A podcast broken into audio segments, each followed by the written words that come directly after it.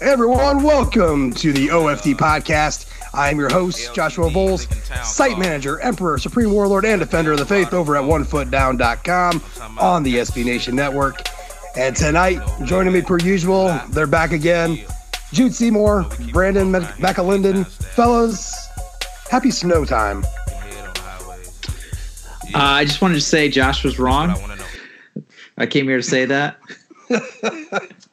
really, I really have nothing else to add to the podcast tonight. Just the best Josh. is hashtag Josh is wrong, but Josh was right. Our my favorite response is just FYI.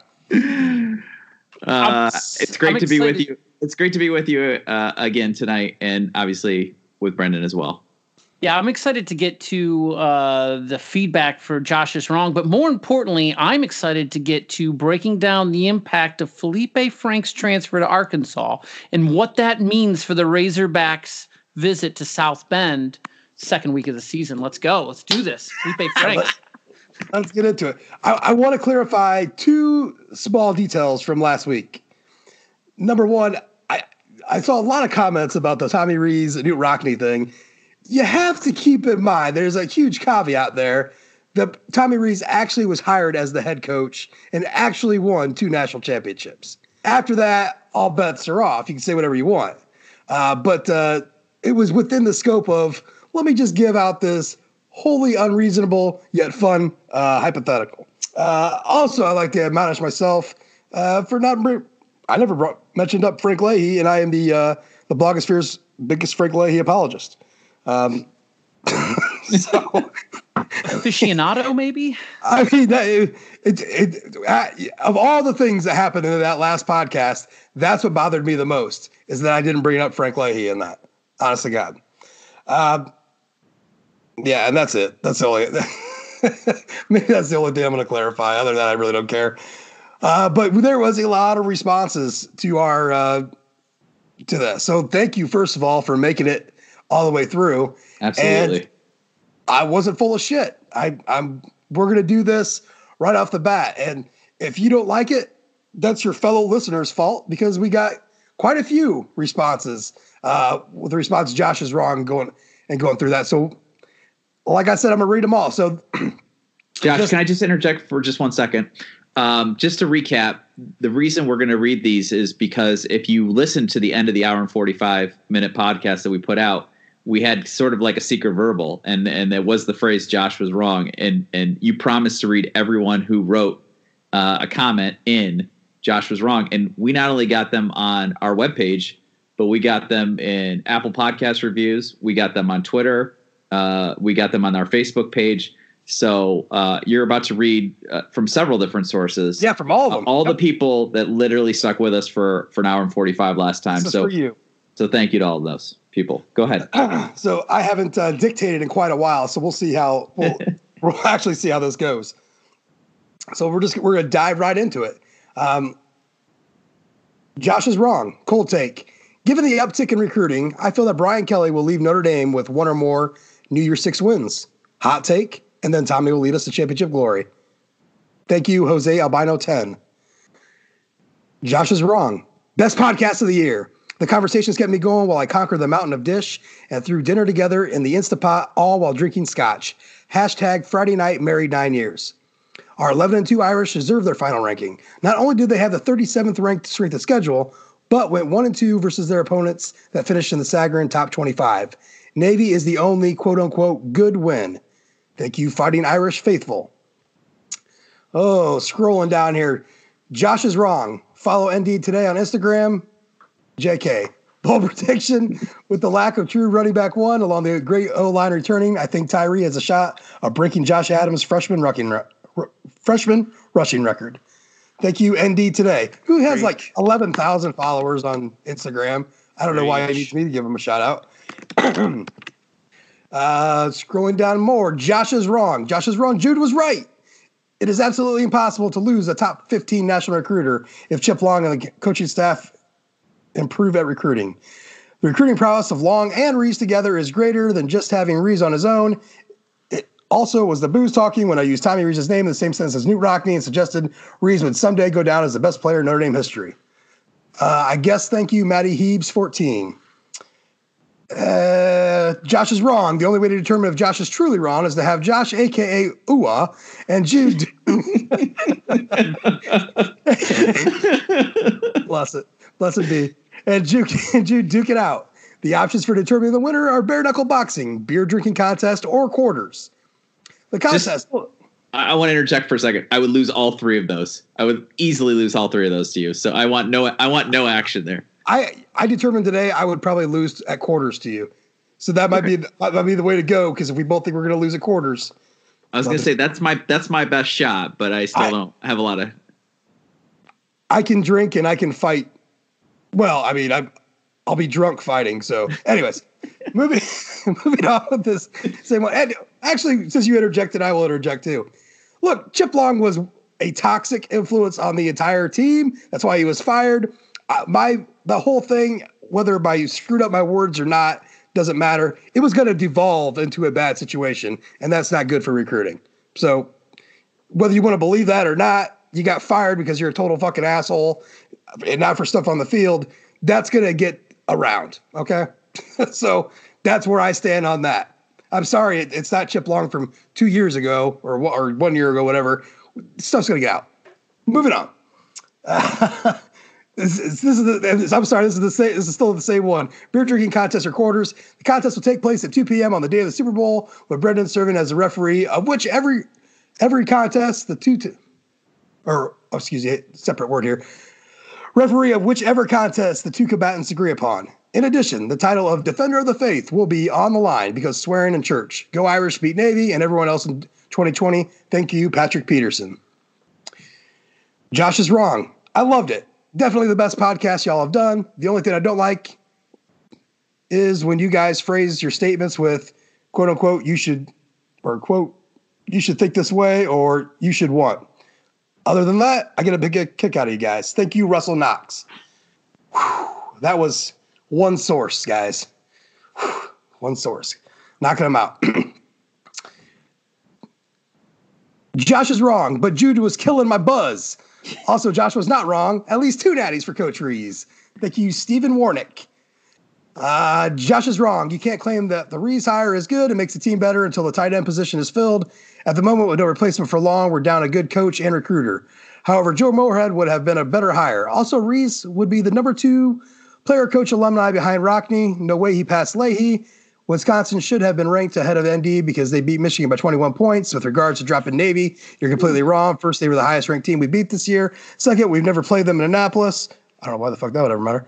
So why would you want to drop a game that ND can use as a recruiting tool? What ND should do is turn the Navy game into a Shamrock Series game for every home game and rotate the game to fertile recruiting areas like Orlando, San Diego, New Jersey, Atlanta, etc. The neutral site games, in my opinion, pay homage to ND's barnstorming days where they would play anyone. Which I don't I don't hate that. I can't disagree. I can't agree with 98% of that. That's all falsehoods. Um, thank you, Brian Crawley. All right, moving on.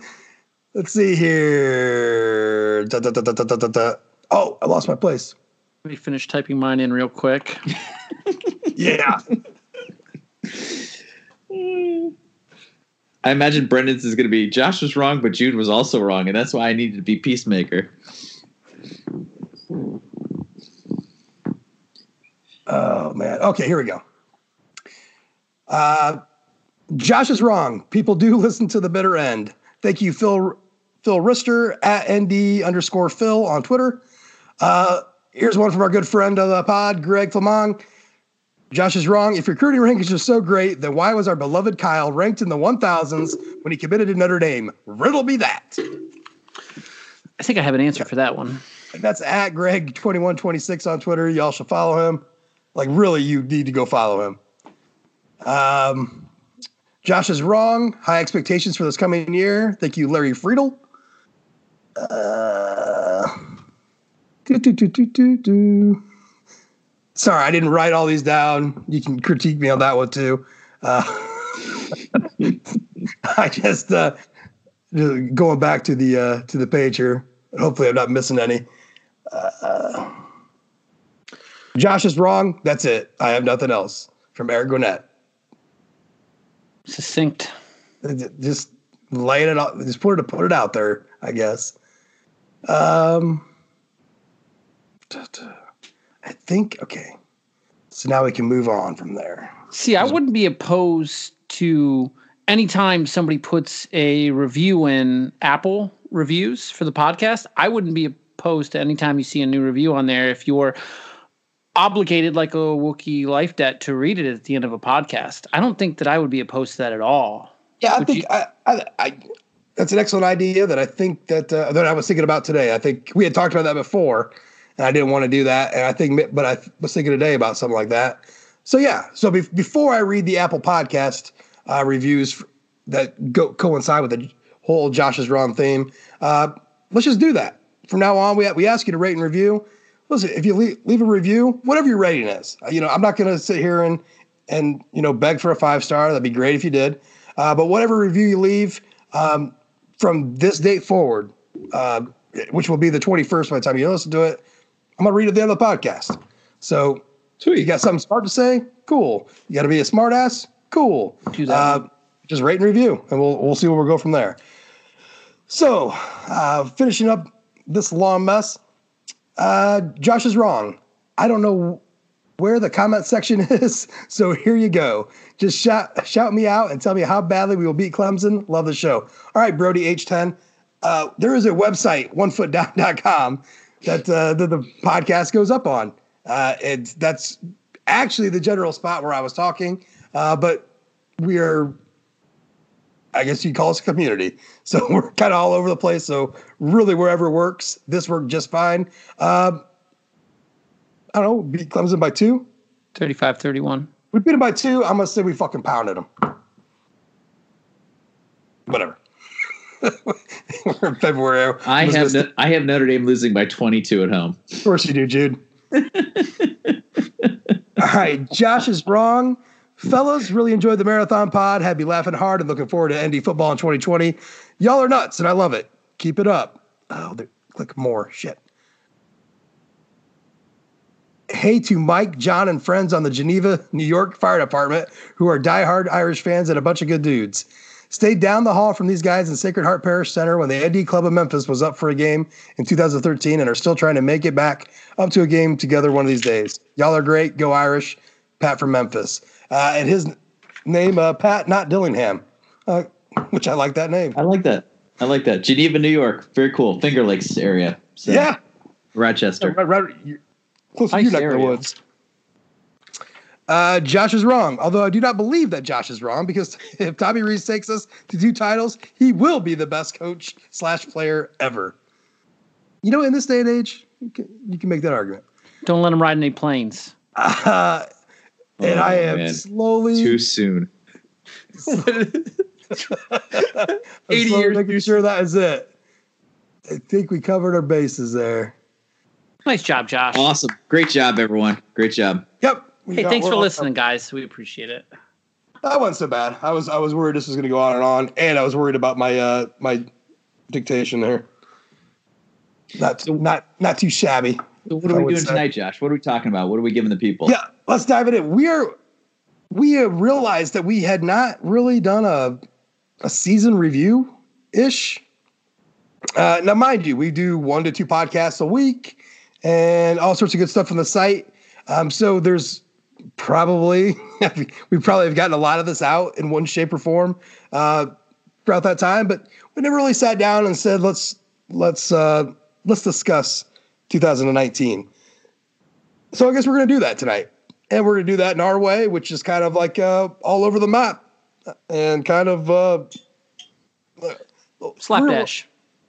What's that? Slapdash. Yeah, yeah. So, j- just to give you a little taste about uh, about how it's going to go, let's start it off with this one. Which player from the 2019 Notre Dame football roster could you drop all your kids off to babysit? And why? What what was what performance in 2019 shows you that they would be a great babysitter? Who's going first on this one, Josh? Oh, go ahead, Jude. Okay. Uh, this is not a performance from 2019, so I'm already breaking the rules. But in 2018, Coach Mike Elston on Twitter tweeted, "What do you do when you can't make the daddy daughter dance because of junior Oh, day? yeah. Call Kurt Hinish to step in. Thank you, Truck Sauce." And it's literally a picture of Kurt Hinish with a uh, flower on his wearing a suit and tie with a flower on his uh, lapel with uh, three girls who look absolutely excited to be there with a 19 year old. I don't, I don't know. I'm not sure how old Kurt was at that point. So, um, you know, yeah, I'm a big, uh, I'm a big Kurt Hinish uh, person. So Yeah, I, you know I have too. That's a great answer. That's a that's a really. I would bet almost all those defensive line guys, the the way that uh, that Mike and Beth bring those guys in and all that. Oh yeah, Hinish definitely. That's a great answer. Great answer. I can picture Hinish tossing a kid up on his shoulder, uh, just like Arnold Schwarzenegger did in the hit movie Commando. He tosses his daughter up on the shoulder. I mean, he kind of looks like Schwarzenegger when he I goes know. put the eye black I mean, doesn't he? I mean, cop. Yeah, I mean, yeah. I, I have. it's a That's a, hit of it. heady pick. Maybe a little more gut there. God damn it, we love you, Kurt. Well, Brendan, Josh, who Brendan, I who mean, you got? we'll save yours for last because I think it's. I, I got a little. I got a little taste of what uh, of what it might be. Um, or, but uh, as far as what I'm I'm picking, I'm gonna have to say uh, Tony Jones Jr. Um, he's kind of an old man. Uh, he put the team on his back against USC, and I believe that uh, you know he's a workhorse and sort of that not quit attitude. You need that when you have uh, a three and a five year old like I do. You need somebody who's just going to be willing to. Uh, you're going to run into a line. Those kids are going to put up a line and they're going to keep running into you. And you need somebody who's not afraid to just put down a shoulder and get it done. And I think I think Tony Jones Jr. of anybody on the roster is willing to to, to hit his head against the brick wall that is toddlers. I like it. I like, it too. I like it too. All right, and I'm gonna I'm gonna go with Liam Eichenberg. Dude didn't allow a sack all year. You know, talk about protecting your quarterback. And oh, s- does he does he make the f- a false start here and there? Yeah, that's because he's willing to put in the work. Like the guy is eager to take care of business, and that's I mean you get just look at the fucking size of him. Hashtag he is Ohio. I so I want that guy watching my kids. I, I don't think there's a whole lot more to say about that. Hey, here's a here's a guy who's 6'6", 325 pounds, uh, doesn't let people get past him, and uh, he's twitchy. Yeah, Yeah, he'll I'll jump that. at he'll jump at any noise. I think that's uh, perfect for a guy who's uh, defending your kids. Yeah, I mean, that's- here's the thing, though: is prior to filming this podcast, I heard your your household, Josh, when a mouse came in it. it gets loud, which is a lot like the environment in Georgia. So I don't know, man. I don't my- know. yeah. My wife twitchy. was uh, my wife was working out just prior to us uh, sitting down and going through the show, and uh, a blood curdling. uh, a mouse that I had still had not seen for the time I was out there. Uh, it was, she was fucking man. She was not moving off that chair. Not moving off that chair. That's that's the main reason I'm glad we have a cat. Um, you know, our cat doesn't do much, but he kills like three mice a year, which is like that can get into the house. So I'm I a big uh, I'm a big cat guy. I hadn't saw a mouse in the house in at least, at least a couple of years, at least two, uh, because my wife is ridiculous uh, when it comes to that stuff. And you don't hear like I'll hear about this night for the next five years. It's interesting. So uh, so that that's a big uh, that's a big blow to me, right? what happened there? Uh, speaking of uh, speaking of big blows, uh, let's move on to the next one. Let's just, let's just go around the horn, uh, like like we've been doing on that order there. What was your biggest disappointment of 2019 outside of Ann Arbor? I go first again. Yeah, yeah. Um, I think, to be honest with you, as a as a short uh, white guy with uh, with se- seemingly no athletic ability, and, and I'm not saying Chris Finke doesn't have athletic ability because he does. He's obviously very quick. Uh, the Except- inability to get Chris Finke into into the offense more. Um, you know, I, I realized that he was battling through some injuries for the f- first half of the season, which caused him to um, be a little less visible than than um, I expected him to be. But pretty much after he got roughed up in the Georgia game, uh, we didn't see him kind of break through again until Virginia Tech, maybe. Yeah. Yeah, that's right. Yeah. So um, I, I that was a, that was a tremendous disappointment to to me. Did they survive without him? Absolutely. Um, but I just you know graduate se- uh, student final year sort of thing, and I was I was looking to see more of him. I'm I'm a big uh, you know when whenever they go around, you know it seems like every I don't know three to six months somebody says name the most random college football player you can think of. Uh, my answer to that is always Joey Getherall. Like I idolize, like Joey Getherall is a, a, contemporary of mine. Like we went to school the, around the same time, uh, and I idolize Joey Getherall because um, he was my height and kind of my weight. Um, he was, I mean, he's about what I weigh now, and uh, but he could run like the wind, and I, I've never. I've never run like the wind. So uh, yeah, so Chris Finke and his ability to be a, a big part of the offense, I think, was my biggest disappointment. Okay, that's a good answer. Brendan, what do you got?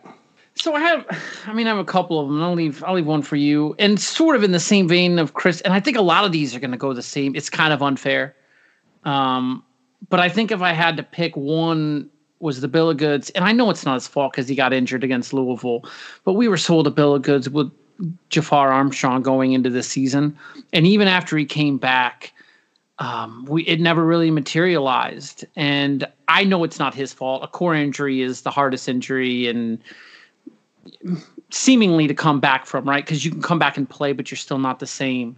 And I felt like the offense was supposed to operate through Jafar Armstrong. And at no point, at any point during this entire season, did we get anything. Uh, maybe one of the the the third touch he had against Louisville uh, where he got injured on. That was the only time we saw anything remotely like um, sort of what we were um, being being told that we were going to get with Jafar Armstrong, and it's unfair to him. But that's the disappointment for me is that we never really got any sort of lightning to Tony Jones's thunder.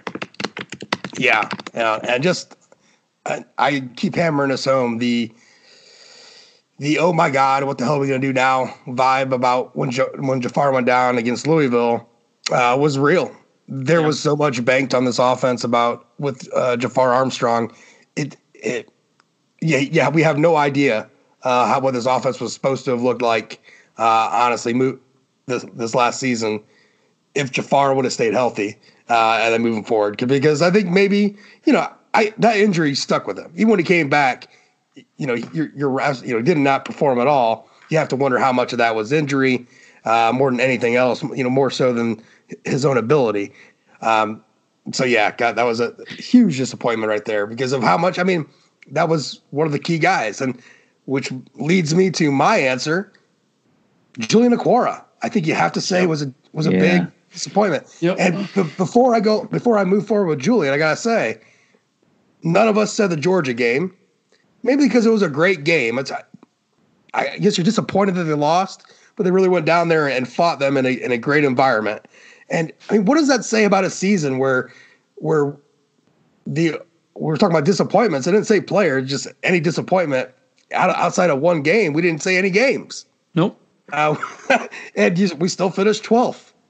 that's just a yeah. that's a that's a weird weird thing. But yeah, Julian Okwara. I mean, we were all we were talking about breaking Justin Tuck sack records and all sorts of stuff, and it just, man, I, you know, Virginia game aside, just didn't show up, and it wasn't just in the his pass r- rushing; it was, you know, there was no tackles running the ball, and I can't remember which game it was, but there was one play in particular, and, and I, I wish I would have, I didn't note it, uh, so I wish I would have. I don't know what day, but he literally did an Olay to a runner, and I damn near passed out. I could not understand why he didn't go to tackle the guy. Like he he put his arms up up in the air, almost like maybe he thought I don't know what the hell he was thinking, but it was the strangest thing to me. Like why why did he not reach out with his giant wingspan and tackle this dude? It, it made no sense to me. Uh, so, you know, Notre Dame's defensive ends, they get held a lot because they're really good. So you're going to get held a lot. And so some of that's there. There's a lot of holding calls not called, but just his production just was not there. It wasn't anywhere near what we thought. And then he gets hurt and he's gone. You know, thank God for Notre Dame's depth. I mean, can you imagine, an, you know, some other years where you lose uh, two defensive ends? I mean, I mean, just losing one is bad enough on a lot of the, a lot of past years, uh, but you're losing two. Uh, but yeah, Julian Okwara, just the, the production was not there. What we had thought, we had, had really thought he'd be challenging for you know like 14 sacks in the season, uh, challenging for the the career mark. Um, Justin Tuck stands alone still. Yeah, that that was the one I didn't want to do either because uh, it was yeah he, he did get injured, but yeah. once again yeah, it was there's no chance like for we, redemption once he got injured too. You know, like he could have gone on a three four game run. You don't know. Yeah, um, he's certainly, certainly capable of that, but because of the injury, wasn't able to. It's just that, that was rough. That was rough. Uh, here, here's a here's a good one, guys. The most impactful player without a stat. Oof. Oh my god. Yeah, I, I, I, mean, I got some thoughts. Jude, we'll, we'll keep the same rotation if you got one. If not, I can, I can, I can take. Uh, um, yeah, like give me a second to think about this because um, I, I don't, I don't have a ready-made answer. So I'm Brendan. I'm, I'm, I'm very curious to hear what you have to say. So I mean, without like there, everybody's technically got a stat, right? But oh, I think I know. Oh, never mind. Keep going it's it's MTA, right? The most impactful player. MTA didn't didn't necessarily put up a ton of stats, but he was stepping into the shoes of Jerry Tillery, and the two positions that had the most hand wringing and consternation going into the season where the inside linebacker spot in the in you know the the interior of the line, and MTA. Though it didn't show up in sacks or tackles for loss or even tackles, the impact that he had in games was enormous. Uh, just his presence in the middle there. Okay, so so they got to, stats, dude. back to me. Um, I mean, the obvious answer is Mannelly Award winner John Shannon, right? Oh, Which yeah. is um, somebody who doesn't get to be on the stat sheet, but he won the Mannelly Award winner uh, is Mannelly Award for the best long snapper of the season, which means he had the best snaps. Now, I came to him actually in a circumvented way because my immediate thought was Jay Bramblett because of, and, and I don't know if we can say, was it a bad snap, uh, the extra point versus Virginia Tech that, that Jay handled so well? Oh, it was a bad uh, snap. Yeah. Yeah. It, it was John Shannon's only bad snap of the year. But right. it doesn't count because. Uh, Which is funny because he's had two bad snaps that I know of in his entire career, and they both came against Virginia Tech. So uh, I'm going to go John Shannon. Although um, I, you know, J- I guess Jay Bramblett had stats. They were they were not related to uh, to to uh, you know PATs per se, but uh, he had he did rack up stats throughout the year. So I'm going to go John Shannon. good call. Okay, uh, I'm going to go with the guy that had zero stats because he appeared in zero games, and that's Kevin Austin. And that's a great answer. That's, a great answer. That's a great answer first about Kevin Austin is that he was harder to guard in practice than Chase Claypool. Yeah. And I think we're all pretty on the same page about Chase Claypool and how good he is. So take a guy of that quality and he's not able to go into any games. And there's times when we're like, God, Notre Dame needs a playmaker. They need somebody to step up and make a play. Pretty sure that's one of those guys. And he wasn't able to get on the field at all. Uh, and that made a huge impact I believe, on on the season uh, by standing on the sidelines. Let, let me ask you a question because I, I don't know. Um, does Kevin Austin change the result that we saw in either Ann Arbor or in Athens? Athens, yes. And I think maybe Athens. Athens, because I, I, with I a bullet. I thought a lot about the Michigan game, and I and I will. Nobody showed up to that game. I I don't give a fuck if they were the the San Francisco 49ers. Well, they it was if, the same you, thing if you show up off, if you come off that bus the way they did, and they, they just played like they just it was sloppy, terrible. No, you know, here's why the Michigan game doesn't matter because Michigan ran for 303 yards against Notre Dame. Michigan was the 77th ranked rushing offense in college football last year, and they ran for 303 yards against Notre Dame. That's their season high. They averaged they averaged 150 yards. They doubled their average rushing yards in the game against Notre Dame. There were there were eight times last year that Michigan wasn't able to run for more than 150 yards. There were eight times that Michigan wasn't able to even run for half the amount of yards that they ran against Clark Lea. And there were four times that they failed to run for 100 yards. So the only stat that matters against Michigan, it doesn't matter who is catching balls for Notre Dame. The only stat that matters is the fact that for whatever reason, Notre Dame couldn't tackle um, Pinot, uh, Pinot, Cabernet, and and Haskins. In in Haskins, and even uh, what's uh, what's the other their white running back's name to Let him score a garbage time touchdown. And it, it was even more amazing because of how poor Patterson was actually playing. Fifty I mean, wasn't, wasn't, like, wasn't like he was doing much of anything. It, was, it really ball boiled down to Michigan's run game, it, which was just fucking pulverizing Notre Dame's front. But to Jude's point, I think that that would make the Michigan game more heartbreaking because I think if Kevin Austin plays in that game, Kevin Austin's worth what? Three points. If you if you think about the impact of a of a potential player, he's an additional what two or three first downs, which is a, in a game that you lose by uh, a singular possession. Um, I think that he's the difference, right? I don't know. It, well, it was definitely it, it was definitely a game that needed the offense. Look, here here's a here's a great way to put it. In a lot of like the matchups, you know, say like Alabama LSU, and, you know, like recent years, like defense has dominated that game, right? But now now now time it's just like blow for blow offensively. This just have and sometimes that's just what those these games turn into. Like no matter what it, you think it is going into the game, it ends up being one of those games where you just got to put up a lot of points. Both teams are scoring that night. And Notre Dame just did not put out the offensive. That's why so much. I, I think that's why more people are down on the offensive performance as opposed to the defensive performance, is because Notre Dame's offense was just so inept uh, for most of that game.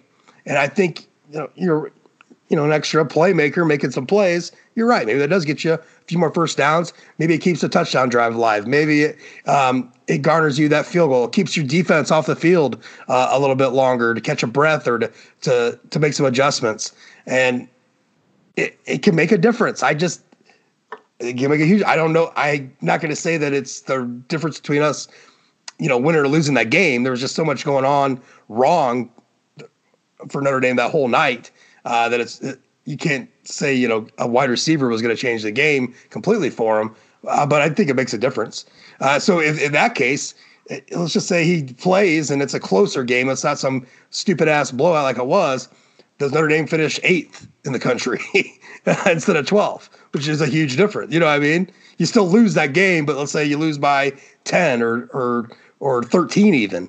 Uh, it changes the perception completely for what that was. Because I think, I mean, I think national writers are more forgivable for a road loss uh, of 13 points than the absolute no show that they that they produced. Sure, yep, fair. I, I, don't know what's we're agreeing way too much uh, on stuff tonight. we'll pick something I, I think, that's. Uh, I think, I think maybe some of the new. Yeah, we. we I don't even know. so let let's go. Let's let's do. Let's talk about uh, our baby Kyle. Can you, Brendan had put in the show notes, uh, rank the five best Kyle Hamilton plays. Uh, four of them my are memory does not okay. Work. So the, the number one's got to be the the pick six against New Mexico, right? Yeah, oh, absolutely. Yeah. Okay, there was another one that I remember. It was either third or fourth and one, and he completely just uh, blew up blew up yep. the play. Was it against Navy? I'm, yep, my memory's he, he terrible. Did, he did have a blow up play against Navy. I believe he also had a uh, he had a play against Virginia where he blew a guy up. It was like um, it was it was out in space. I remember watching it at home, so it wasn't the Virginia game, but it was out in space. The guy had like uh, he was running towards the sideline or whatever, and Kyle just came up like a rocket and took him out, and it was great. Yeah, it was early in the Navy game when, and there was also, shoot, um, I want to say maybe the. I mean, he was all over the field. To, to say five is just is, is very difficult. I mean, I feel like we should phone a friend and call Greg, uh, our friend from uh, UHND, because he probably could name ten without really breaking a sweat. I think it's supper time right now where he's at. He would yeah. probably not appreciate the phone call. No, you're, you're probably right. I mean, you could just take all four of his interceptions and just put them in there on the four, and then you could do the tackle he had against Navy that I think was a, a, a stuff for to to keep Navy from um, right before Notre Dame blew the blew the doors open late in the the, the second quarter. So was the, the, the pick against Virginia Tech late? Was that the one that kind of sealed the that game? was the that was the game sealer. Yeah, right. That yeah. was a that was a huge play. Okay. He just he had an amazing season. Um, he got named to I I think it was Tyler James who tweeted, "Is there a All America freshman list or freshman honor list that Kyle Hamilton didn't get named to? And the, the, the answer is no. The answer is yeah. The answer is not that I'm aware of. Uh, if there is, they're wrong. It, it, and so, um, wrong. You know, there's some talk about uh, when to play guys and when to sit guys, and there was a feeling that Notre Dame wasn't going to go after. In previous years, there was a feeling that Notre Dame wasn't going to go after what they called three-year guys, right? Guys who weren't going to stay to finish their degree because you know it's important to stay and finish your degree that's you know graduating champions you can't do graduating champions without graduating and you can't do champions without actually winning something so they they haven't worked on the second half real well but they've done really well in the first half um, and you know and evidenced by the fact that some of the guys who did leave early have come back around to try to finish off their degrees to uh, to varying degrees of success yeah and at, and at Notre Dame and at Notre Dame I mean 3 years is a pretty pretty long time. I mean, they can graduate. A lot of these guys are graduating in that time. I mean, these guys are taking extra classes, and I'll, I'll have you know, I, I, I did get some inside information on my trip up to South Bend uh, this weekend. They will not be doing math in summer session for athletes moving forward. Okay, they're changing math, which I guess was a big problem, and now it's going to be statistics instead. Okay. Just, just some info, inside info I have. So like that's generally for all your um, all your athletes showing up on campus as freshmen in in June. Mm-hmm. Uh, so they won't be taking math then. Well, so they're, talking, they're, gonna get, they're gonna give them a little more breathing time. I mean, statistics uh, but, is math though, so I'm I'm confused oh, what you mean by math. No, it is two different departments. Okay. Uh, the good news is, is that means Jeremiah Owusu-Koramoah will graduate in no time because he owns all of the statistics on this team. well done, Brendan. Well done. So I don't know why that, I, I got that or I heard that this weekend and uh, I thought I'm going to use that somehow. That's going to make some sense somewhere. Uh, but yeah, I mean, the three years these guys are graduating uh, in a lot of cases. That's why they're getting that uh, that grad transfer, two years eligibility kind of thing, helping them out. I mean, they're, they're close. The three years time, they're close, especially a guy if they early enroll. Didn't Joe Burrow grad transfer? Didn't he graduate three years? Correct me if I'm wrong, but he got two years at uh, LSU grad transfer, right? Mm-hmm. Yes. So I think he did the, but I, I mean, they're taking was, underwater basket weaving at Ohio State and varsity football. Um, well, I don't believe he stepped foot in a classroom at LSU either. I think all those were sure online. Yeah. What's it? Uh, I could be wrong about that. No, not, no, no, you're, not, you're right. I'm, not, I'm not downplaying it at all. I mean, you you do, especially if it's a if they're grad courses. I mean, yeah, who really cares? I mean, that's independent study. Trust me when I say Notre Dame's grad, you know, grad students that are playing football, they're not going to classes either. There's Josh, a lot of independent study there. What was the name of the Ohio State linebacker that took a class? Katzenmoyer. Yeah, yeah. I, you, didn't have, I, you, I, didn't have, to hear any more of the question. What, uh, what, what was the name of the class? Do you remember? Was it? Un, I always remember as understanding a woman's period, but I, I'm sure it was probably something more uh, oh, refined than that, right? Oh boy. No, seriously, it was it was something ridiculous, right? Now I think you can major. in I mean, he took most, some ridiculous classes. Like, but, you know, at Big State U, you're gonna you got plenty of classes to hide in. So well, so so if everybody if you're looking at the impact players for 2019 and everyone at least has in some capacity uh, Kyle Hamilton either directly or indirectly in your top 5 who else fits into your top 5 as far as impact players for the 2019 season who who do you got Who's our our, our most our most impactful players from the last season? Yeah, I mean Kyle Hamilton, right? Obviously, Um, yeah, I think so. I mean, Ian Book, either impactly or in, indirectly. I mean, um, Ian Book is definitely one. Yeah, for sure. I, I mean, Tony Jones, who is, I tweeted this out. He's never get enough credit, which is bullshit because the guy is an absolute Trojan slayer. I mean, you have to get, you have to put that on Tony Jones for 2018 out in LA against SC. Yeah. And then rushing for what, 176 yards uh, against SC this year. I mean, th- that's usually the stuff of of of, of legend of celebration, and Irish fans just completely gloss over it, which is a fucking travesty. Not um, on this podcast. Yeah, not on this podcast. We respect Tony Jones Jr. on this podcast. The Robert Hughes Appreciation Award. Yes. So I mean, I.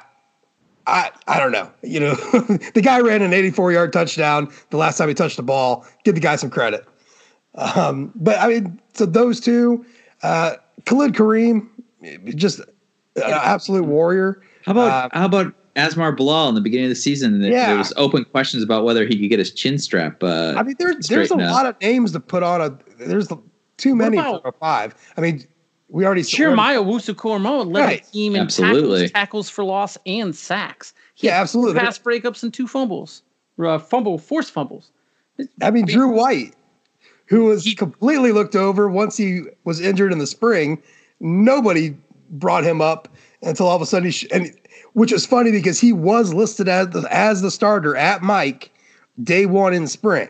Day Which one. the biggest question mark going into the year? Would you say 2019? No, because, no, because as, how do you how do you have a big question question mark on a guy you don't know about? You know, I mean, his name's not even being brought up.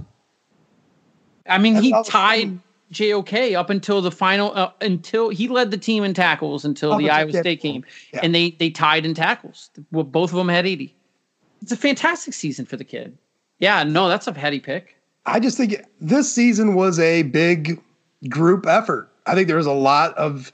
Impact. Did we mention Chase Claypool? We didn't mention the man we, that's had the yeah, most receiving yards since Will Fuller in 2015 13 touchdowns.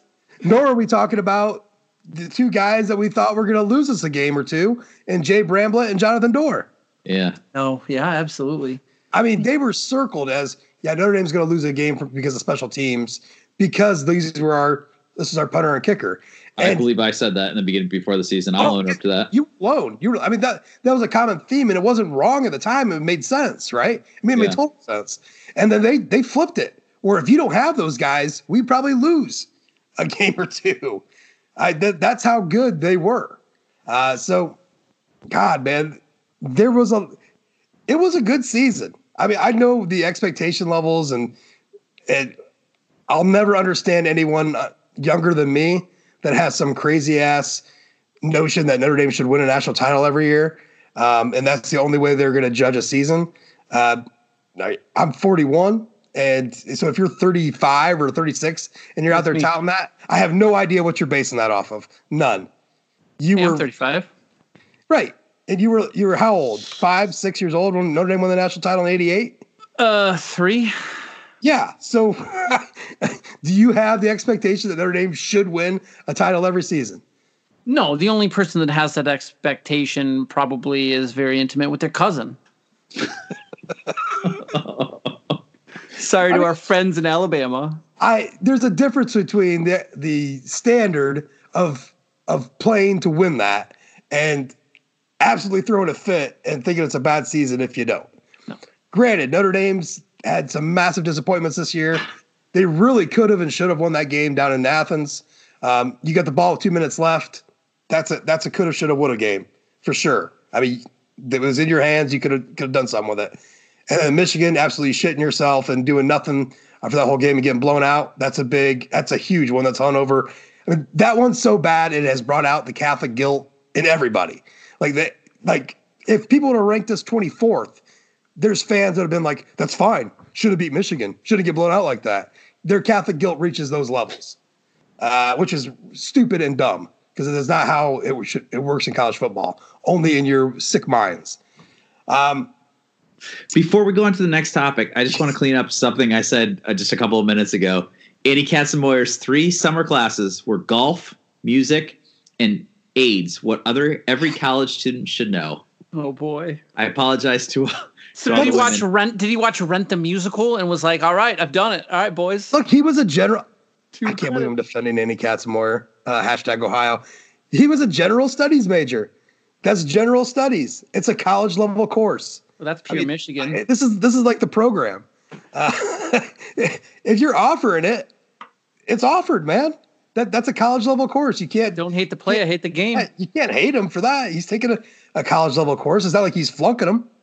Uh, he, I don't think he got the greatest grades in, in those classes, but he wasn't flunking them. Uh, so it is what it is, man. That's it's not Notre Dame. It's not Yale. It's not Brown. It's not fucking uh, well Stanford. They'll just put you through no matter what. So maybe it's a lot like that, anyways. Um, so all right, uh, let's see. Let me just let's uh, give me three of your best memories from 2019. and we could just we could do one at a time and go around. We got we got some we got some time, which is the uh, yeah. The I got some. Ball. I have I have some memories. So absolutely, I think number one with a bullet is Ian Book's touchdown run against Virginia Tech. I mean, we're talking about what was it, third and seven, 29 sec or 29 seconds left, uh, under under a minute. If he gets tackled on that play, there is a distinct possibility that Notre Dame doesn't get another snap off if he gets tackled in bounds. Oh yeah. And just that whole drive had cool stuff, right? It had the fourth and 10, 26 yarder to Claypool. It had another fourth down conversion. Um, it just it was a yeah, that was a that was a fantastic just final drive. And that's what really set the tone for the second half of the season was Ian Book putting that shh up to the crowd and then from then on out it was gangbusters with the team. Now um, let, let, me add to let me add to that a little bit, Brendan how important that play was. Um, I don't know if I don't know if you've heard me say this before, but so um, Philip Goff and I were up in the press box for this game, sitting together, and it's a little bit. It's you know the whole game was nerve wracking. That drive was, um, and you could kind of feel the tension a little bit when Ian took off on that run. From all the way down would be on my right hand side, all the way down, which is the uh, South Bend Tribune, which is like Irish Illustrated guys um, uh, and people like that. There was a giant. No, what are you doing? and that's in the press box. But yeah. you know, I mean, you know how that's supposed it's to be. It's a mausoleum in there. It shocked the shit. Like that scream set my stomach sailing down to the bottom. Like just setting up for it. Like I almost missed the play itself because it was so loud and shrieky that I was gonna look to see who the fuck it came from. I, I, don't know, uh, but but uh, but that's how much was on the line on that play. Yeah, like you had so you had press members uh, yelling in the press box about it. That that to me signals a huge fucking play, uh, and it was it was giant, and everything it everything it encompassed, everything that it stood for. Uh, just, you know, the way Ian Book shushed the crowd. I know people don't like it. I loved it. Um, you know, whatever it is, whatever the guy had to do to feel good about what he's doing and for confidence, I don't care. I don't care. I mean, I guess I was gonna say I don't care if he flipped off the crowd, but that probably would have caused more issues. But me personally, I don't think I would have been offended. I would have laughed. Uh, but it, it, just it was so good. And then like we already brought up uh, the extra point snap, snap yeah. And and hold. I mean, it was it was an amazing moment. Uh, the last one I got, and then I'll I'll cede the floor because this this one. When was the last time? Because I watch it pretty regularly. Cole Kmet's touchdown against Georgia. Not only is it my favorite play call of the entire year, because if you watch that play call, they line up at a power I, and then everybody just splits out wide. Tony Jones Jr. is in the back of the end zone, jumping up and down like a little kid.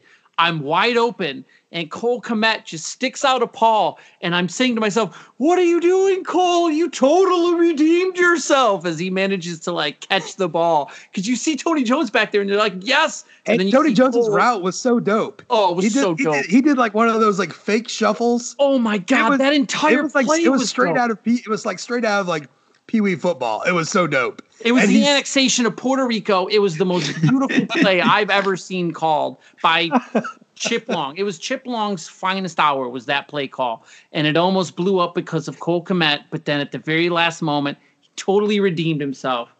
Uh, and that's, I mean, he's like Scorpion from Mortal Kombat. Get over, get over it. yes. I mean, yeah, that just oh. Jude, what do you got? Um, so the one, the one of my favorite ones was uh, the touchdown uh, that Javon McKinley scored against New Mexico. I, I, know it wasn't a top tier opponent, but this was a really great story uh, this year. Top tier. Uh, coming into to the 2019 season, Javon McKinley had uh, only been targeted one time in a real game, and that was Malik Zaire basically airmailing a throw at the end of a game against Nevada in 2016. Um, he was such a non-entity that when he got uh, arrested for underage drinking and from fleeing from uh, his Uber uh, that he was so intoxicated from. I think a lot of us just naturally assumed that this was the end of, of Javon McKinley's time. This was the out Andy was looking Apparently, for. writing about him got me blocked by his mom on Twitter, which I think is hilarious. But um, I actually was really rooting for the kid, especially when I heard that he was actually going to uh, come back and play on the team. Um, and so the the deal was it, it, wasn't a it wasn't a big play. It was maybe uh, five. To, I'd have to look it back up, but maybe a five to ten yard out on the left hand side, and he literally uh, broke five tackles on the, on the way to the end zone. Uh, it, it, was just it was a it was a thing of beauty, um, and he ended up scoring uh, four touchdowns on the year, which was uh, pretty cool. And uh, you know, I, I don't there's now there's talk about him possibly returning for a fifth year. Um, I, I, think that's really interesting. Uh, I'll see how that kind of plays out. Um, if Notre Dame feels like they've got a place for him uh, with Kevin Austin coming back and some guys coming in, but uh, I think I'll forever remember that that uh, play against New Mexico because I, I think it was just very cool. Jude, he led the team in yards per catch. Listen, he listen to me right now, you guys. This is important. If Javon McKinley comes back next year, because that's still not official. If he does, he's Notre Dame's leading receiver coming back. Yeah. Not in not in receptions, but in yards, and he ties Tommy Tremble because he's got 226 yards, but he tie and he's tied with Tommy Tremble with four touchdowns. I think I can't remember how many receptions Tremble has, but he has like a he only had like 170 yards. Um, 16. Yeah, yeah, yeah. And he had like 170 yards in rece- receptions, stuff like that, but he had four touchdowns. So technically, I mean, take two out of three. Javon McKinley's your best wide receiver coming back. Your most productive wide receiver coming back. Just FYI. Yeah, him wow. and Lenzy both got 11 grabs. Uh, McKinley's got uh, 268, and McKinley leads the team with uh, 24.36 yards per catch. And then Lenzy's got 254 at 2309. wow. So, I mean, I I really want Javon McKinley back on this team next year. Uh, everyone's looking for that Jonas Gray. Uh, like, who's the next Jonas Gray? Got you know, kind of a moment. I, I think. I mean, it's easy to say right now. It's it really looks like Javon McKinley could be that guy. I mean, we don't know. Asmar Bilal. Yeah, yeah, definitely. Brad would be so proud of, to hear you say that. I, so, I just he's beaming somewhere. so a few moments that that that I really dug. Um, uh, that just going back to that Virginia Tech game real quick. It, that fourth down reception of Chase Claypool was was just brilliant, and I'm not. I could just sit here and list all of Chase Claypool's uh, one foot down. I mean, he he let me keep the brand strong with all his one foot down catches that he had um, throughout the season. Uh, just incredible. Uh, God bless Canada. Uh, the the Paul Moala like interception of the option pitch. That's like that was cool. When you when you Dream come when true. You're, yeah, when you're playing football and you're practicing against the option or you're playing against the option, and you're out there covering you know covering that pitch guy in between. That's like the thing you you daydream about. It's like being able to pick off that pitch. Uh, and Moala just did it with such ease and then coasted into the end zone. Um, that was really cool because at least it gives them a little bit more hype for next year. I I honestly think, and this is just opinion, uh, I honestly think they do move uh, Wu to over to Buck and put Moala in at uh, at Rover And I, I think that performance, just that play alone, uh, will keep some people from freaking out a little bit. Um, uh, Paul Moala can play football, uh, and that play was lovely. Um, this isn't really a, a, great thing, but like that weird madness of fumbles against Louisville sticks out.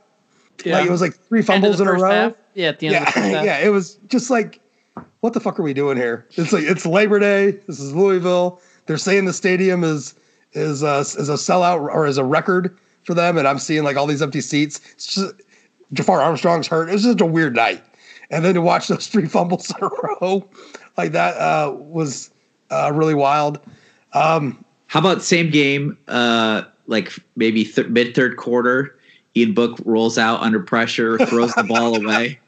Yeah. Uh, hits a poor hits a poor no, uh, cheerleader or pep squad girl right no no no you had, pe- people were all over my ass that i did not recognize uh, i think they're called the ladybirds uh, which are like a they, their dance team which is like one of the the best of the ncaa uh, so she's she's part of like a like a national top five national dance program Dan- that's like a rom com. That's a rom com meet cute, right? Oh yeah, I mean that's it feels like a, something that happened in unnecessary roughness, or, or something like that. I thought, I thought you were gonna do one of these. uh, so we don't want to get out of here without mentioning Braden Lenzy's 51 yarder against USC end around, right? No, it, before yeah. I, I was gonna I have a few to the list, but I I want to make damn sure it is known that this podcast respects Tony Jones Jr. Yes. And you want to talk about favorite memories? I've seen that big son of a bitch rumble down 84 yards for a touchdown. Nobody thought he was going to make it to, to that end zone. Nobody. Maybe the announcer did because maybe because they seem pretty unprepared. Uh, but he ended up he ended up socking that thing in, and uh, that was I'll never forget that. That was just that was amazing. That was pretty that was pretty dope. I'm the last millennial in America that still writes things down on paper. And on my yellow notepad here that I have written down for best memories, Tony Jones Jr. 84 yarder is there with a bullet. Oh yeah, it's just so damn good. Yeah, it was, and the fact that they were selling that it just failed all leading up to the game. Like Book was stretching it, stretching it, stretching it, but he but he saw that something was there with it, or uh, saw something was there with it, and then uh, Tony Jones finally broke one through and they overcommitted, and oh, so good. I mean, and the, the stiff arm for the last 15 yards of the run, just was it how about the how about the bomb to uh, Lenzy against Navy? Oh yeah, it yeah, was. Well, people uh, talk about 46, no arm, 46, yeah, 46 through the yard. air and 70 total. Yeah. When people talk about no arm, that proved it wrong. Yep, because sure that thing was gorgeous. Yeah, uh, so, so pretty that I mean that looked like a Jimmy Clausen pass. I was going to say the same thing. That's exactly what it looked like. That I mean, Braden Lenzy transformed into into uh, Golden Tate on that play, and it was Jimmy Clausen's arm. Uh, it, he just dropped it down so tight. It was it was like, hey, so this is in the arsenal, you know. Yeah. And that, I think that was the thing. You remember that I'm going into spring, that was the big thing. We wanted to see Book, you know, go more vertical, more. Go, then we didn't see that at all.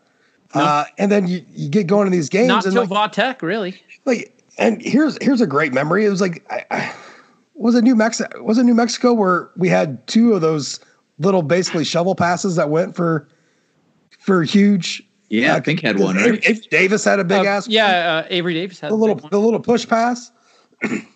I mean, you have two in one game where Ian Book throws it two inches. like bombs. It was just kind of like is the irony of it all, you know. Like we need to go more vertical, and here's these little two inch push passes that are getting us these these long ass touchdowns.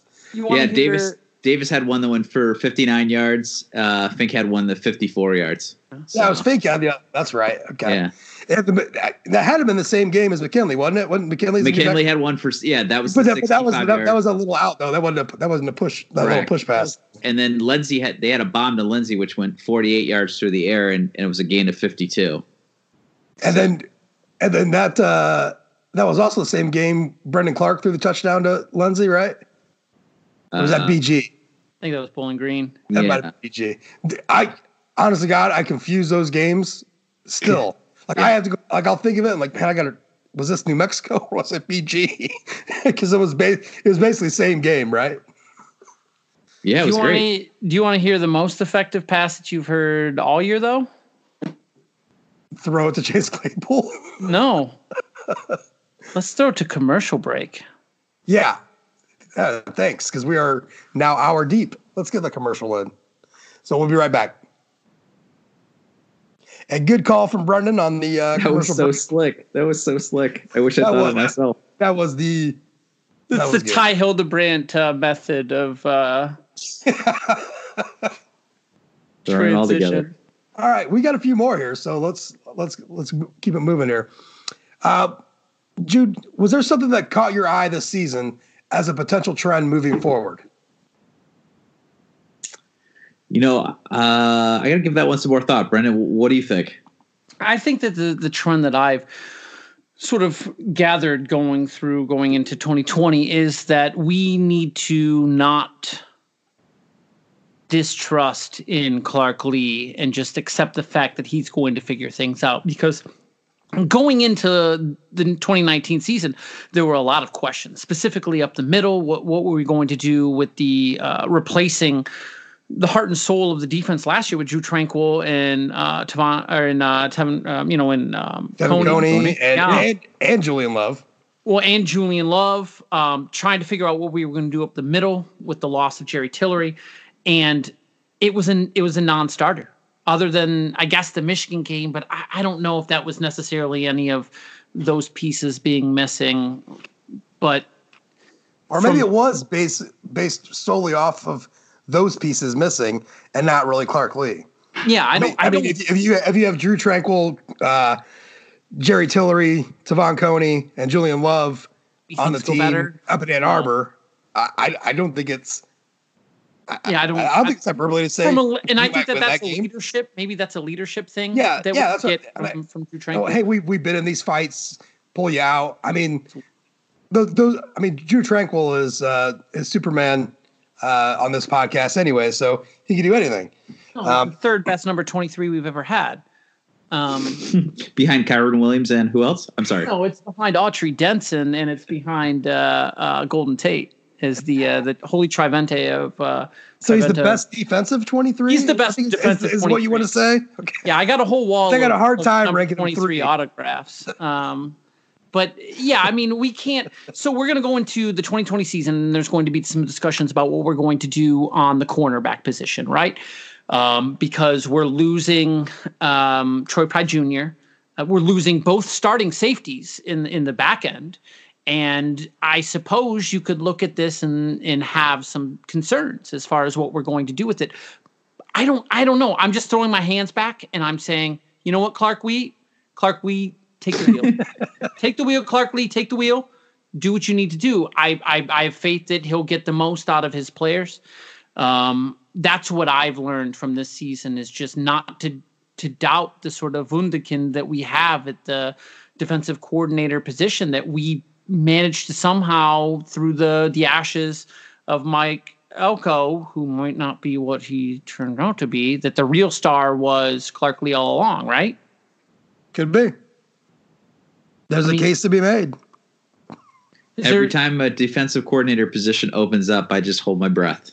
Oh, you me know, Me too. I th- there's some there's some positions opened uh, up. I don't uh, think it's defensive coordinator position that bother that it's head coach. it, it's the head coach. Right? Uh, Next I don't, year I don't, with the I don't think Vanderbilt he job leaves- likely opening. I was gonna say, yeah, I- I don't I felt think he like- leaves Notre Dame for another DC job in college, but but there's definitely.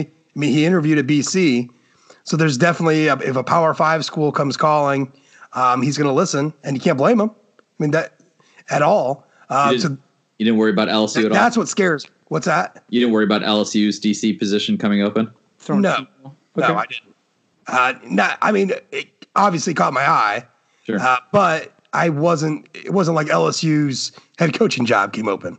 It's Um, Derek Mason that we have to worry about, and Derek Mason needs to Right. remain We should all employed. become huge Vanderbilt fans, which is hard because I don't like Derek Mason at all. But I actually, but I love the Vanderbilt fan base. so, I like their mascot. He's got a fun hat. I, I like the Vanderbilt fans. The uh, the SB Nation site. Um, we had a good time with them uh, a couple years ago. Uh, those are some quality dudes over there. So I wish I wish Vanderbilt all the love in the world because there's nothing better than watching Vanderbilt do well in the SEC. Especially when it's smoking Jay Cutler back there. Jude, did, did you get, get one figured out? A trend? Yeah, I, I, didn't think I didn't think of one. So okay. I encourage I encourage our listeners to tell me what was so obvious that I missed. So. Okay, well I got one that that is obvious. Uh, the new trend is uh, Tommy Rees calling plays. Mm, um, love it. Definitely caught my eye, uh, mainly because uh, th- there was a difference uh, in the play calling. And and first, out you got to lay it out. There was a, not just were people worried because it would be Tommy Rees calling plays for the first time but they were really worried about Iowa State's defense. And, you know, the fact their DC is pretty well thought of, everyone has a lot of respect for them. That's the defense that Clemson went and shared notes with over the offseason. That was, um, you know, that was widely talked about. And he kind of carved him up. I mean, Notre Dame did things defensively that helped out for sure, but, you know, Tommy, you saw him a little more under center. You saw him wanting to run the ball. Um, and so moving forward, that's a good trend. I, I, I, I like the play calls. I can't remember of a, there was a, was it a flea flicker or a reverse pass that's, it was a, some kind of trick play that seemed out of place um, that I d- didn't really care for. Um, but it, it wasn't anything out of the ordinary, right? I mean, as far as like, there's always going to be a game where you're going to, you know, you're going to have a head scratcher. Or, you do that in bowl games. Or, yeah, or a couple plays that you're going to be like, man, what the hell they call this? And I mean, Cole Kmet attempted a passing in, in the Citrus Bowl against LSU in the rain. So yeah, yeah. So uh, I just so that's definitely a new trend. Tommy Collin plays. By sure. the way, by the way, pretty sweet Tommy shirt on the site. Pick one up today. Uh, um, and so, uh, you know, I'm all for it. Jude, anything else come up in your head? No, let's move on. Okay. I'll do that. Um, oh, what else? What, what I have, else? I have something that Go I off my chest that I'm afraid that I we just can't end this podcast or continue on without me getting this out there. So one of the, the questions I asked was, is there a stat that you could point to that represents the entire season? So the 2019 season, is there a singular or maybe a combination of stats uh, in conjunction with one another that that sort of represented 2019. And I found it. I found the stat, and I, I guess sort of the, the the two stats that best represent the 2019 season. And they're they're as follows. Notre Dame finished the season 40% third down conversion rate, the lowest third down conversion rate of the Brian Kelly era, which when you think about this season, it was the highest scoring offense of Notre Dame's history, right? It was the, it was the highest scoring. Um, I guess if you want to go back uh, uh, when we were playing ten and twelve games or ten and eleven games a season, you could find. Um, I think Jude, you you you you did the the due diligence on it, right? But it it was the highest scoring season of the modern era, um, and it was that 40% third down conversion rate that had people because drives would stall and you'd see some three and outs and you'd see drive stall because Notre Dame wasn't very adapted converting third down. But where things got why they were the highest scoring team is it was of the Brian Kelly era, the most successful 76.36% uh, percent red zone touchdown percentage. So when Notre Dame got the ball into the red zone, over three fourths the time they scored a touchdown, and it was also the highest just overall scoring percent. It it um, ninety two percent. And to put things into context, that seventy six percent red zone touchdown rate. If you think about last year, 2018, it was 61%. The best uh, offense of the Brian Kelly era. If, if I just say, hey, what was the best offense of the Brian Kelly era? Josh, what was it? Probably 2015. 58%. Yeah, I was gonna uh, while you were saying while you were saying all that, I was just thinking. You know, I remember 2015 being a awful red zone year. Like Boston fuck, College if game. If he just would have scored in the red zone, yeah, the Boston uh, College been, game. Yeah, yeah, and then I know not just this year, but last year Notre Dame was really good in the red zone as well. Yeah. So you got two years in a row where uh, they were one of the best red zone teams in the country. But even last year, they were 61%. They were a full 15% better in the red zone at scoring touchdowns this year. But it was that 40% red zone or uh, third, third down. down. conversion rate that just when you think of Notre Dame's offense this year, a lot of people had trouble sort of reconciling. Well, I know they scored a lot of points, but the offense didn't feel like it was that great, and it's because of that third down conversion rate that was just so brutal that when they got into the red zone they scored and that's one of the things about the Michigan game that really went off was they didn't get into the red zone a lot but when they did they scored touchdowns but guess what they failed a lot of third down conversions right yeah, I think for me, one of the and this is a, this is simpler stat than that is seventeen point nine. It's the amount of points that Notre Dame gave up, which is very similar to what they did last year with all those guys we listed earlier: Coney, Tranquill, Tillery, yeah. Love. Uh, you know, I'll, and anytime you talk good, people will bring up the the crap teams that you played, like Bowling Green and New Mexico. Look, it is what it is. Uh, there are there are plenty of every team across the country, all your stats are padded because of of dope games. It just it just happens. Um, but uh, but still, regardless of all that, it's still impressive. Uh, they have like the number two pass efficiency defense of the country. Uh, the, the, there's a lot of defensive stats that, that stand out to me, and really what we said about about Jock and and and Drew White, how many tackles those guys between the two of them was outstanding.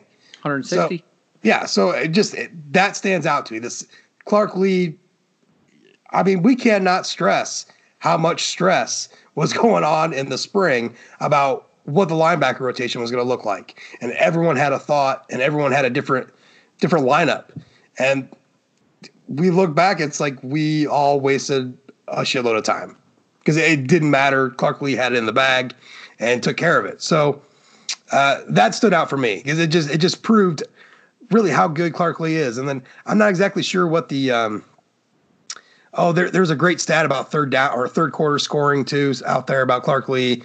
Notre Dame really his adjustments at halftime were really excellent. Like teams had a rough time once That's, he once he was able to take a few moments. That's one of the things that I was always thinking throughout the throughout the season was when people were freaking out, especially in like first first and second quarters. Mm-hmm. Um, you know, when first drive. Like, yeah, it was seven six against Boston College at one point. I think it was, and people were like, "This is why." You know, you can't get settle for field goals when touchdowns or whatever.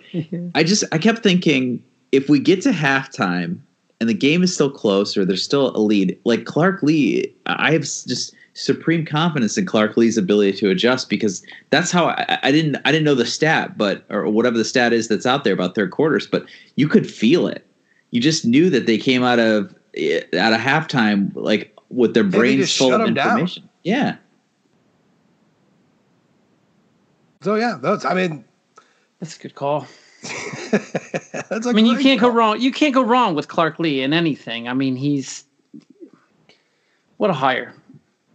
And hopefully what? Tommy Rees ends up like that, right? I mean, that's one of the things about promoting from within that sometimes it works out. And I mean, if if Brian Kelly can find if lightning can strike twice, right? It's if it's going to make all the difference. And okay. hopefully, yeah. All right, so we're going to begin to wrap this up. So, uh, Brendan, starting with you first, just give me your, you know, your uh, three sentence kind of synopsis of the 2019 season. Like just kind of wrap it all up um, uh, with a, with just a. I mean, three is just the guideline. just kind of wrap it all up in in a, in a short paragraph. Yeah, I mean, if I'm going to to put a bow on the 2019 season,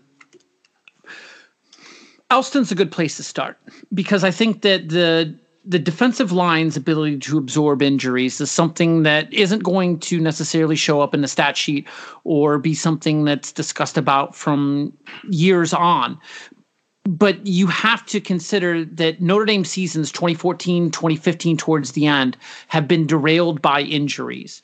And Elston's ability to get the defensive line the depth built up with your, um, you know, even like an Ovie Oghoufo and just right on uh, Isaiah Foskey putting in four games worth of meaningful minutes and seeing plays coming from a depth chart where you're starting D end in Julian Okwara goes down, and then his replacement and Hayes goes down, Daelin Hayes goes down, and they don't miss a beat.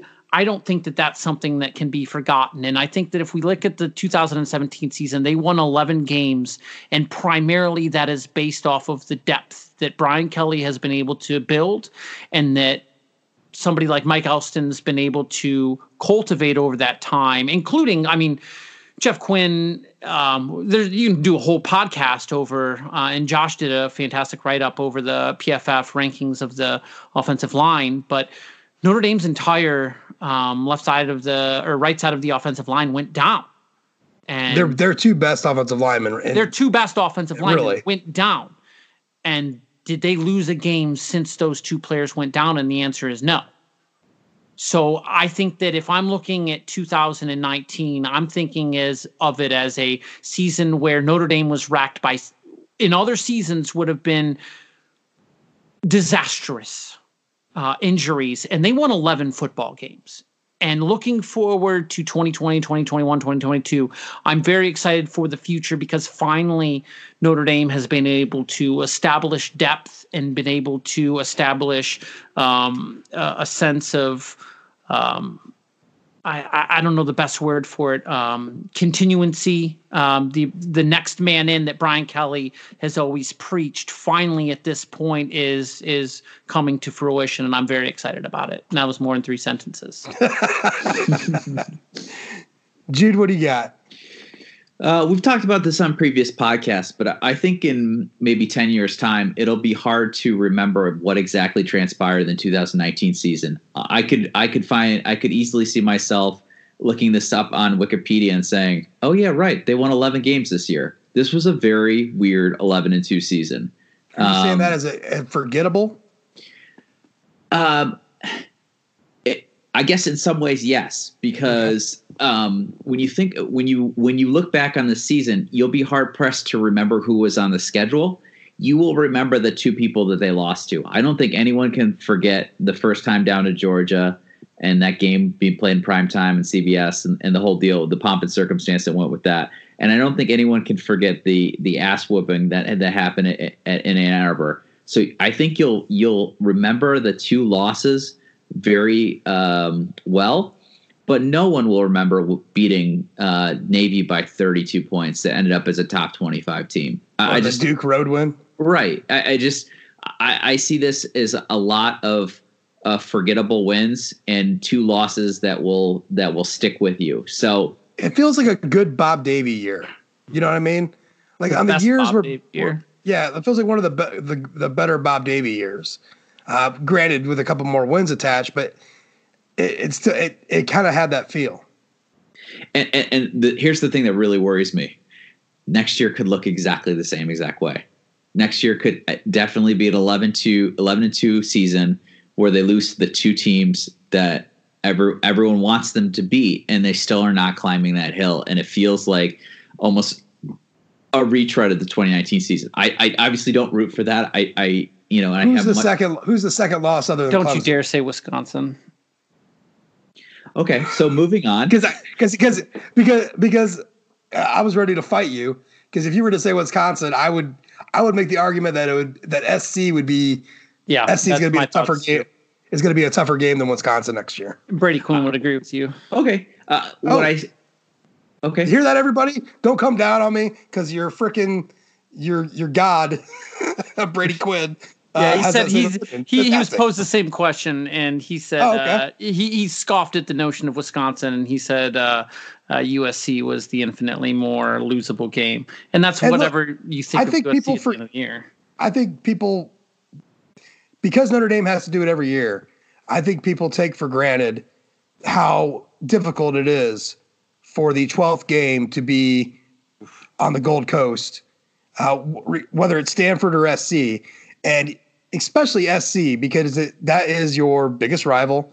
They, you know, up until just this year, uh, they recruit really well. They have players. They're still look, regardless of everyone's going to be down on SC because of how shitty they they their recruiting cycle has been for them.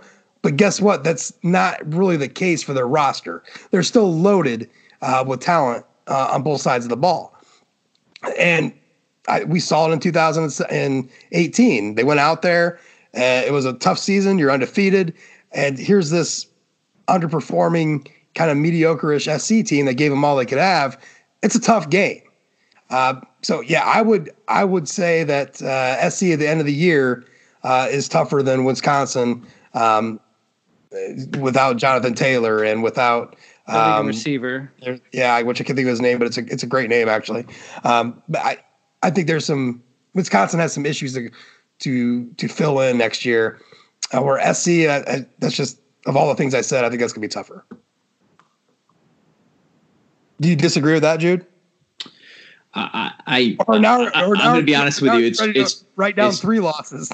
it's uh, it's January 20th. I, I, don't know about the relative strengths of USC versus Wisconsin, but I, I just I, I, foresee this as as another year in which uh, the mountaintop. You know, we continue to to ascend the mountain, but don't actually find the summit. And the summit would be beating Clemson at home and taking care of Wisconsin in Lambeau Field and taking care of USC on the road. Uh, those you're right. At, there's there's no guarantees, um, but I I very much feel like this could be an 11 and two Notre Dame team once again on the outside looking in for a New Year's Six bowl game, beating up on some crap team in the Citrus Bowl, and um, or you know or some decent team in the Citrus Bowl but not great team, and uh, and and having one of those like okay well it doesn't feel like we're ever going to get back to the playoffs again because we're going to keep running into these one or two teams that are highly ranked and we can't beat them. Brian Kelly can't beat them.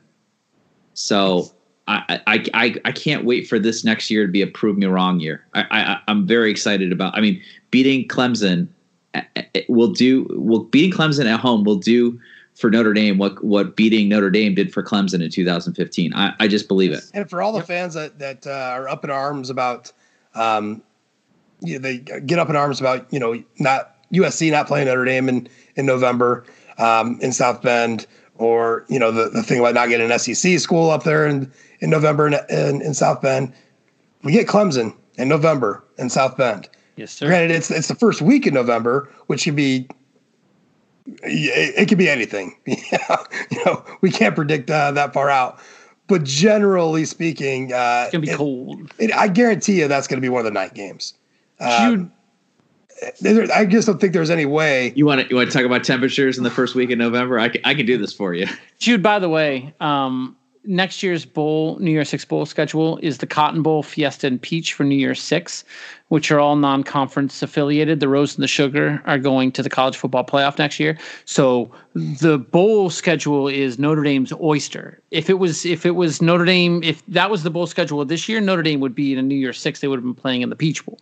But next year, next year is a thing of beauty as uh, Notre Dame can go 10 and 2 and they would go to a New Year's 6 but uh, I would be no and, less disappointed. I mean and and their I mean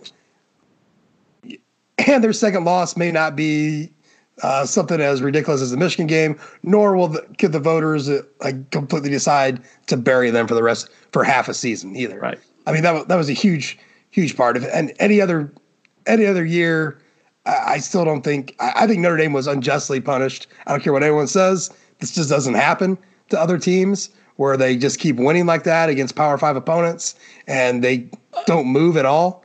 Um, especially a team that was ranked in the top ten, they, they will generally move them back up, winning games and blowouts at that. These weren't these weren't like nail biters.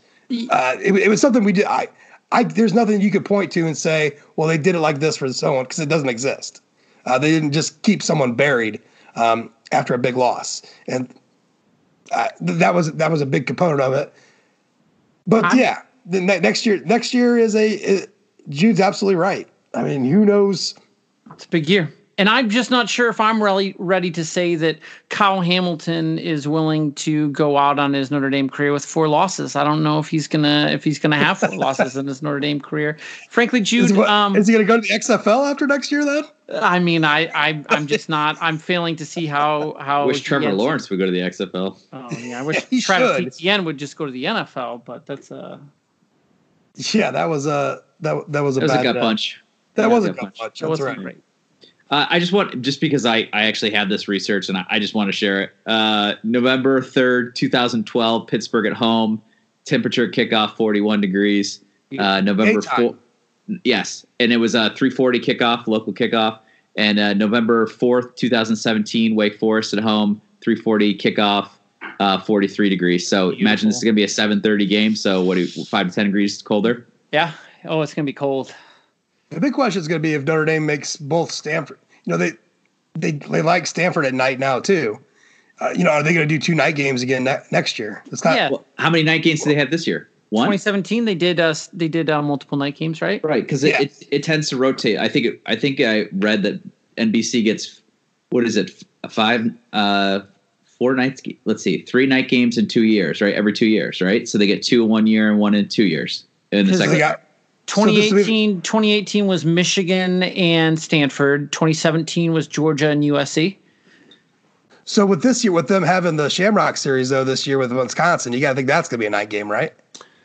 I mean, it, it, doesn't have to be, but I'm but it feels like it, right? Like so, you can't have you can't have Wisconsin, Stanford, and Clemson all on NBC in prime time.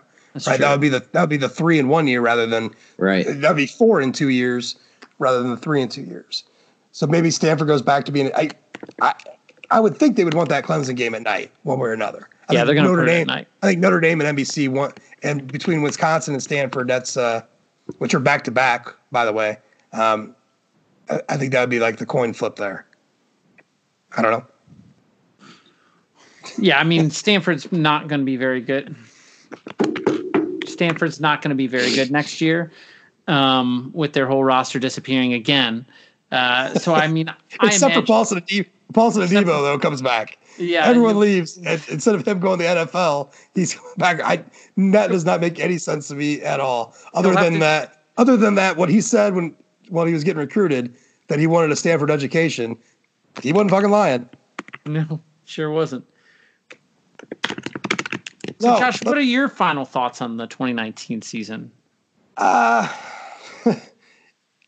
there's a, I think I'm a, a lot in line with Jude, uh, where a lot of it's forgettable. Uh, but it was, it- it's hard to think about 2019 in the present, where I think I'm going to have to see 2019 down the road. Like, like that's the way I'm going to judge it. Like, is this part of the build? Because now we're, you know, now we're a year three of double digit wins you know, ne- if next year Notre Dame goes to the college football playoff, I can look back at 2019 a little more fondly as kind of like the build up to, like you know, kind of like the step to. Um, but if Notre Dame has a a you know a 10 and two, nine and three season next year, I I think I'll look back at 2019 with a little more, um, you know, venom. Uh, but it was. I like a lot of the guys that were on this team. I, I it's Chase Claypool was, has been one of my favorites from day one because of the way he plays special teams, the way he's, the way he ended up developing into wide receiver. Um, it was special to watch him play football. Um, I, I, really like that. Uh, Alohi Gilman, uh, and you know another guy. So 2019 to me is just uh, it's most it's a lot of guys uh, that I'll look back on. Uh, more so than the season itself, where you know I look I, like we said, I look back and see the kind of the disappointing way it ended for for Julian Okwara, um, just kind of all in those realms. Um, I, it really, I, I think I'll always remember just how pissed off I felt uh, for half a season about the disrespect.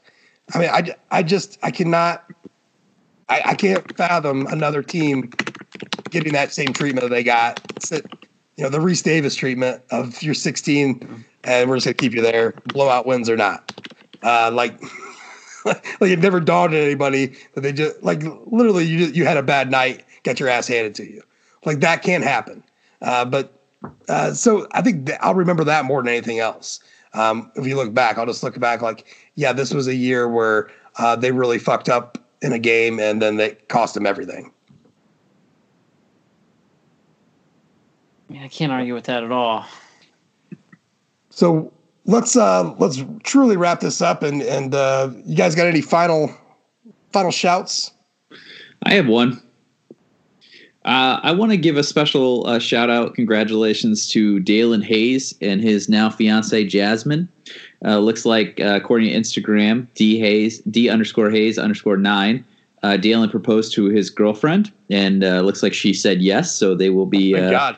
they will be getting married. So um, I don't know what the future Mrs. Hayes, if she's a Notre Dame student or what she does, but I think it's, I think it's great that. Um, that he got engaged to his girlfriend and that she said yeah, that she said yes. So Follow congratulations to both of them. Good for him. Congratulations. Congratulations. Absolutely. Brendan, what do you got? Uh, I mean, I would be remiss. I mean, we started the podcast teasing it.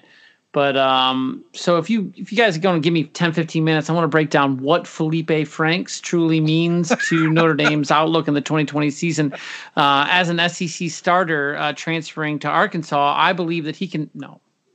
Do you know who Feleipe Franks got uh, replaced by in the 2007, 2017, 2018, 17 Michigan game, Florida Michigan game by? Uh, yeah, Zaire? that would be uh, Malik Zaire. Yeah, Malik Zaire, right? Yep. Yeah. Anyways, uh, carry on. Full circle. Yeah, no doubt.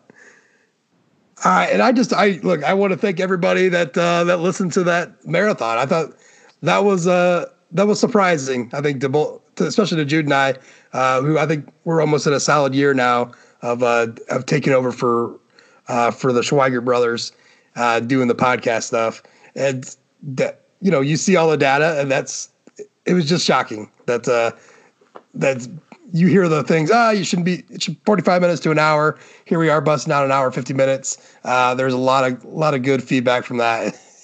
I just thought that was cool. So again, I just want to remind everybody, hey, you want to rate and review on Apple Podcasts. Um, do that, and uh, any of the new reviews that come in, uh, we will read them. Uh, we'll do that uh, uh, at the end of the show, kind of like right here. And uh, so you can make them good, make them funny, make them harsh. Uh, it does not matter what they say as long as it's not hate speech or political drivel. And we'll lay it out there for you. Um, reminder check us out on Twitter at One Foot Down. Facebook, there's a spot, um, there's a TikTok page uh, that I am very proud of moving forward. Uh, then, of course, on the site, onefootdown.com. And uh, we got uh, some new writers over the last few weeks uh, that are putting out some good content. And uh, we're just going to keep on, keep on, keep it on. It's it's a bad winter sports season. I mean, it's it's there's not a whole lot of good news. Hockey's dipped down to like 21 in pairwise.